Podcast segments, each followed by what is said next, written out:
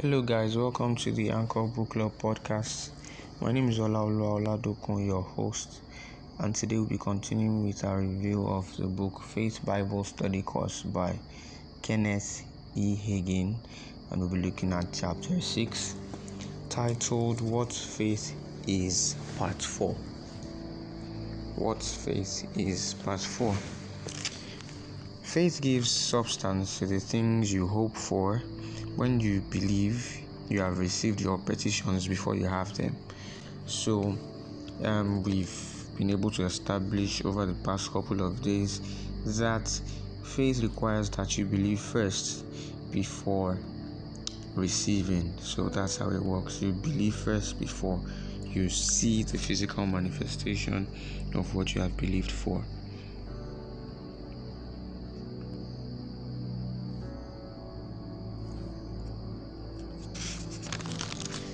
Um, I'd like to read this from the book. It says here that John Wesley, the founder of the Methodist Church, said that many people who are in the church are not really saved. They have they have just mentally subscribed to certain truths. They have agreed that certain things are true in their minds, but not in their hearts. Wesley was referring to head faith versus heart faith for receiving salvation or the new birth. But the same is true concerning healing, receiving the baptism of the Holy Spirit, or an answer to prayer. Then now we'll be looking at uh, Thomas's faith versus Abraham's faith. John chapter 20, verse 25 to 29. We'll be reading that first. The other disciples therefore said unto him, We have seen the Lord. But he, Thomas, said unto them, Except I see in his hands the print of the nails, and put my finger into the print of the nails, and thrust my hand into his side, I will not believe. And after eight days again his disciples were within, and Thomas was with them. Then came Jesus, the doors being shut, and stood in the midst, and said, Peace be unto you. Then said he to Thomas, Reach hither thy finger, and behold my hands, and reach hither thy hand, and thrust it into my side, and be not faithless, but believing. And Thomas answered and said unto him, My Lord and my God. Jesus saith unto him, Thomas, because thou hast seen me, thou hast believed. Blessed are they that have not seen, but yet believed. Secondly, we'll be reading Romans chapter 4 17 to 21. As it is written, I have made thee a father of many nations before him whom he believed, even God, who quickeneth the dead, and calleth those things which be not as though they were who against hope believed in hope, that he might become the father of many nations, according to that which was spoken, so shall thy seed be. And being not weak in faith, he considered not his own body now dead, when he was about an hundred years old, neither yet the deadness of Sarah's womb. He staggered not at the promise of God through unbelief, but was strong in faith, giving glory to God and being fully persuaded that what he had promised, he was able also to perform. Now, Thomas said, I won't believe unless I can see the print of the nails and the wound in his side.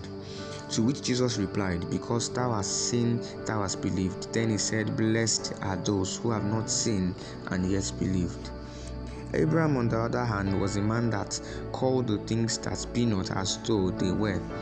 No wonder it was mentioned in Hebrews 11 as someone whose faith was based on being fully persuaded that what God had promised, he was able also to perform. He believed God and he believed God's promise. So here's a little formula for faith that pleases God according to the chapter we're reading. We can make this Bible faith work for you. It is some it is the same faith that Abraham used and it worked for him because it's faith that is based on what God has said. So, number one, you have God's word for what you desire to receive from God. Two, you believe God's word. Three, consider not the contradictory circumstances. Four, give praise to God for the answer. Those are like the four breakdown steps for practicing faith. Number one, you have a scripture, a certain word that you are standing on.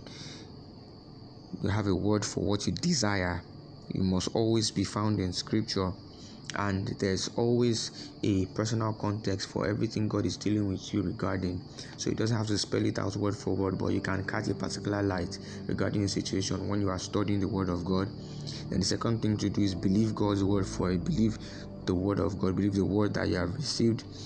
Three, consider not the contrary circumstances, and this part is very very important because um, doubts would naturally start to uh, try to flood in because um, your human nature would want to verify your belief with external uh, proofs. But we have established that the proof we need is the faith that we have.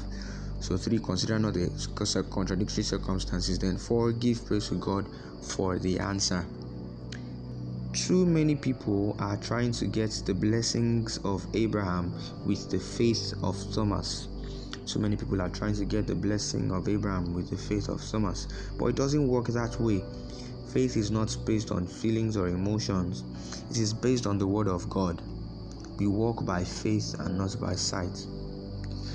This also goes for divine healing. Divine healing and receiving the Holy Spirit are spiritual realities, they come by faith.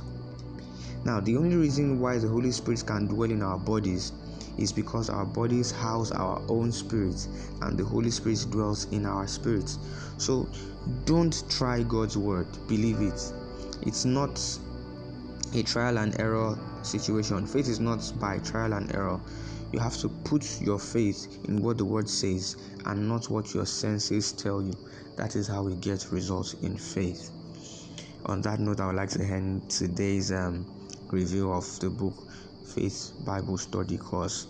Um, like I mentioned in the beginning of the series, this is a Bible study course, so it is a step by step breakdown, analysis, understanding of the concepts of faith based on the book Faith Bible Study course.